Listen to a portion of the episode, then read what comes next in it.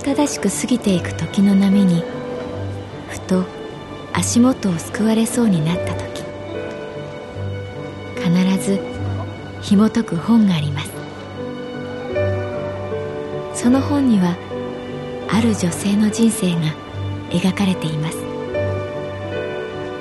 どこにでもあるごく普通の人生。でも本の中の彼女に出会うと心の湖に波紋が幾重にも広がるようにゆっくりと優しい言葉が満ちていきます。今日はどんな彼女に会えるでしょうか？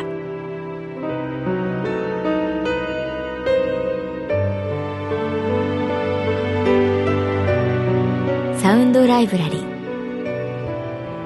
世界に一つだけの本。朗読は私木村多江がお送りいたします。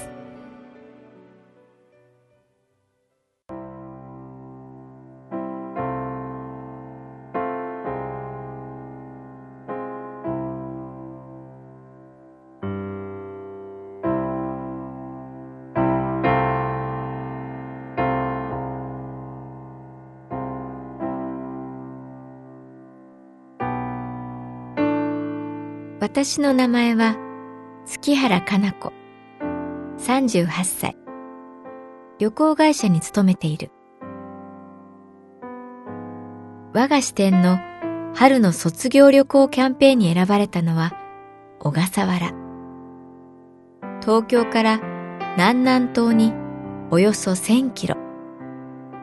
2月から5月までに訪れるザトウクジライルカやマッコウクジラが回遊する父島、母島は有史以来一度も大陸とつながったことがない海洋島。手つかずの自然は固有種を育み、東洋のガラパゴスと呼ばれるようになった。私はキャンペーンの下見のため島に向かう小笠原丸に乗り込んだ。予想外の旅の同行者は西谷宗太郎さん。私の好きな人。私はこの片思いかもしれない恋を大事にしようと思ってきた。まるで小笠原にしか生息しない目黒や赤頭カラスバトのように密かに守ってきた。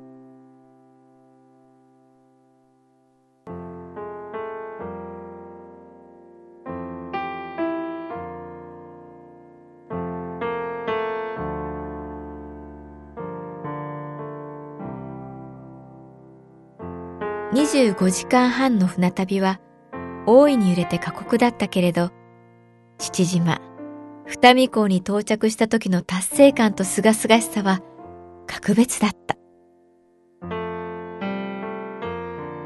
ここからまた2時間余り、母島丸に乗って東京の最南端を目指す。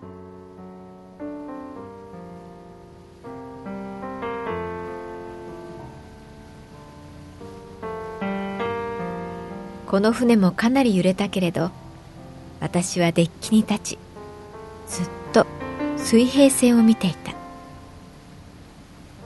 360度遮るものがない風景。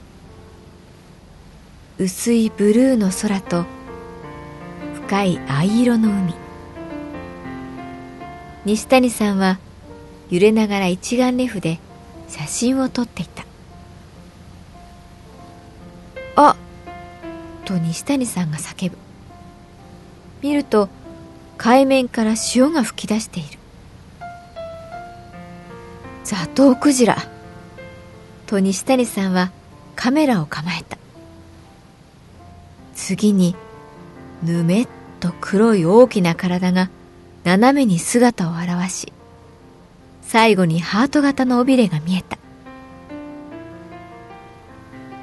見届けた後西谷さんは静かに言ったオスのクジラはね、歌うんですよ。メスに分かってもらうためにね。僕は、ここにいるよって、いい声で、歌うんですよ。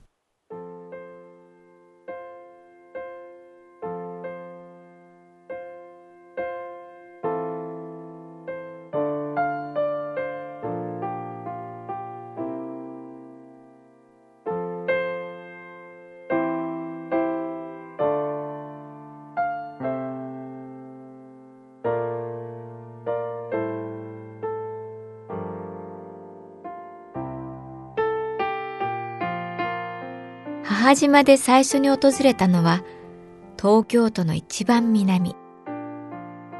ここは都道最南端、北緯26度37分、東経142度11分、小笠原村、母島、南崎。そう書かれた看板前で、ツアー参加者みんなで記念写真。一人別参加の西谷さんは目の前に広がる原生林の中に入っていく。2月なのに長袖のシャツ一枚で過ごせる。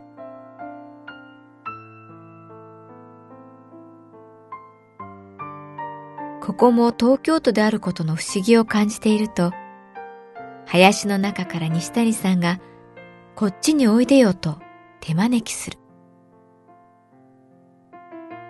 ゆっくり林に踏み込む。緑の匂い。なぜか甘い果実の香り。足元に注意しながら進む。西谷さんがさっと指さす方を見る。高い木。生い茂る葉の群れにぶら下がるいくつかの黒いもの。小笠原コウモリ。と囁くように西谷さんが言う。昼間はああやって休むんだ。母島で見られるのは珍しいよ。彼らはね、青の流絶蘭の甘い蜜が大好物なんだ。身を寄せ合ってじっとしているコウモリは禁断の果実のように秘密の空気をまとっていた。超音波じゃなく視力、つまり自分の目だけを頼りに生きてるんだよ。そう思うと、なんだか愛おしいね。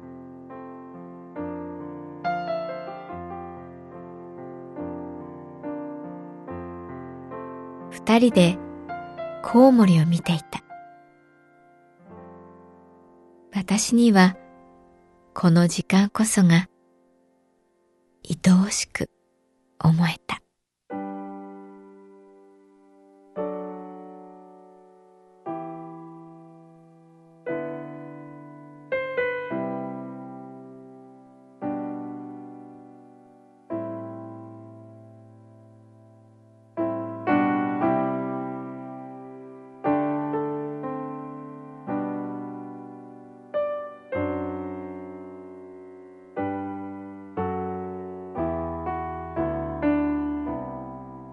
島の宿は民宿だった。西谷さんはユースホステルに泊まるらしい。じゃあ、と夕闇の中別れる。夕焼けの色が原色だった。赤は一層赤く、オレンジや紫もどんな色にも負けまいとする気概があった。去っていく西谷さんの背中を見送りながら、この旅で私ははっきり言った方がいいのではないかと思った。自分の気持ち。たとえ結果がどうあっても、そう決めたら手に汗がにじんできた。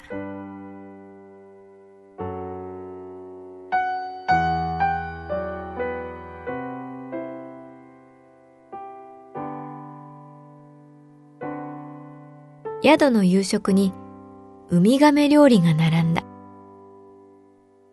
ウミガメのお刺身は少し凍っていて食感が馬刺しに似ていた。ウミガメの煮込みは磯の香りと動物の匂いが混じっているような味。時々コリッとするものがあった。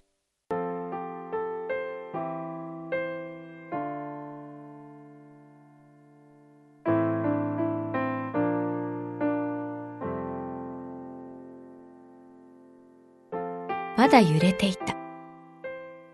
船の揺れが残っていた。その夜、久しぶりの陸地の布団なのに、揺れる船から振り落とされる夢を見た。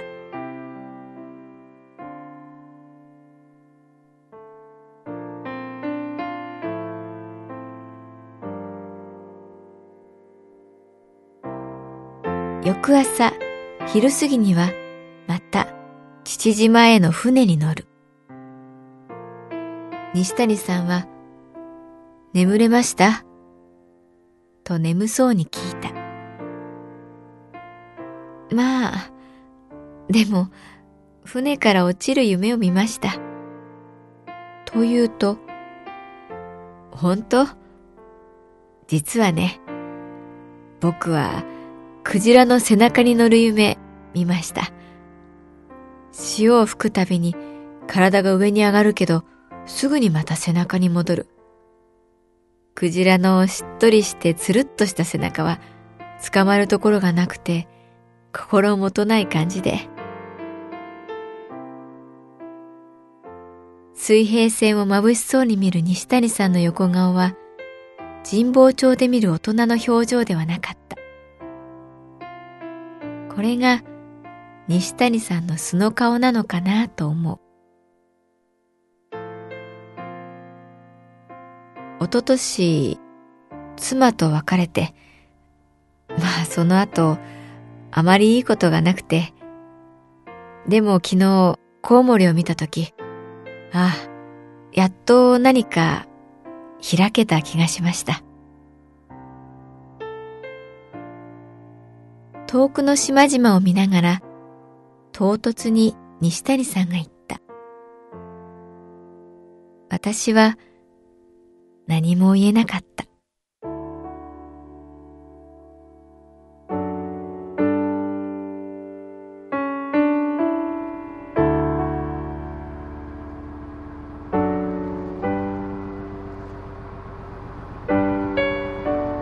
船のエンジン音が急に大きくなったような気がした。波しぶきが顔にかかる私は風景を見ているようで何も見ていなかった。突然キャー！とツアー参加者の歓声。指さす方向を見るとイルカの群れ。くちばしの長いスマートな何頭ものイルカが何度も弧を描きながら船に並走する。バシャンバシャン。きれいに揃ってジャンプして海に落ちる。私は三重県飯高町で西谷さんが櫛田川に投げた小石を思い出した。何度も水面を蹴り、落ちては浮かび、浮かんでは落ちる小さな石。ピーッと鳴く。イルカが鳴く。できれば一緒に始めてくれませんか？西谷さんが言った。できれば月原さんと始めたいと思います。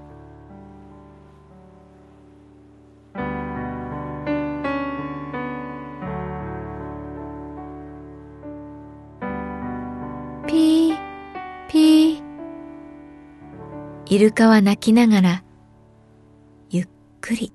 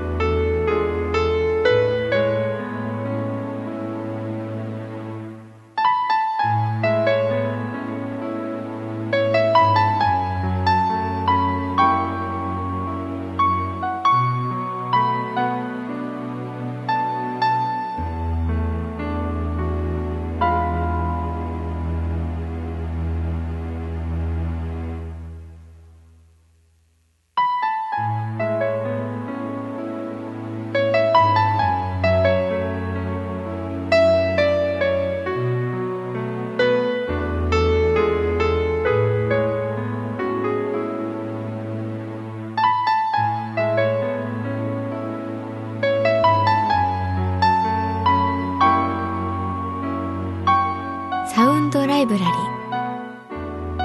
世界に一つだけの本。作構成。